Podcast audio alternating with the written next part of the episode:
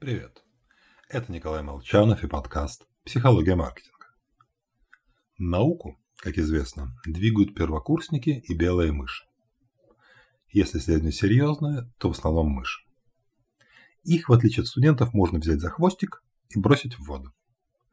После чего с интересом смотреть, станет барахтаться и выплывет. Ну или сложит лапки и покорно начнет тонуть. В последнем случае, если зверек не борется, ученые делают вывод – у мышки-депресняшки. Я, кстати, не утрирую, так и проверяют уровень депрессии. Но не волнуйтесь, ни одна мышка не погибла. Их жалко меньше первокурсников, но мышки тоже стоят денег, поэтому в последний момент их спасают. И начинают изучать, что же привело к депрессии.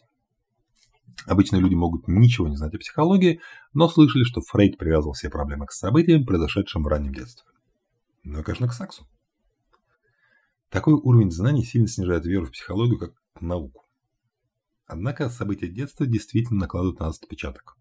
Мышата, если мать была невнимательна, вырастают тревожными. Детский стресс оказывает воздействие на мозг. Экспрессия ряда генов меняется, и во взрослом возрасте такие люди легче впадают в депрессию. Плохое обращение с детьми ведет как к психологическим проблемам, так и к формированию зависимости, сердечно-сосудистых заболеваний и так далее. А, негативные события детства в прямом смысле ведут к нарушению функций мозга, сбою механизмов управления стрессом. В общем, говорить таким людям, да что ты загоняешь, это же было столько лет назад, неправильно. Для них это в прямом смысле слова по-прежнему актуальная проблема. Так что будьте аккуратны и осторожны. Ну и всего вам хорошего.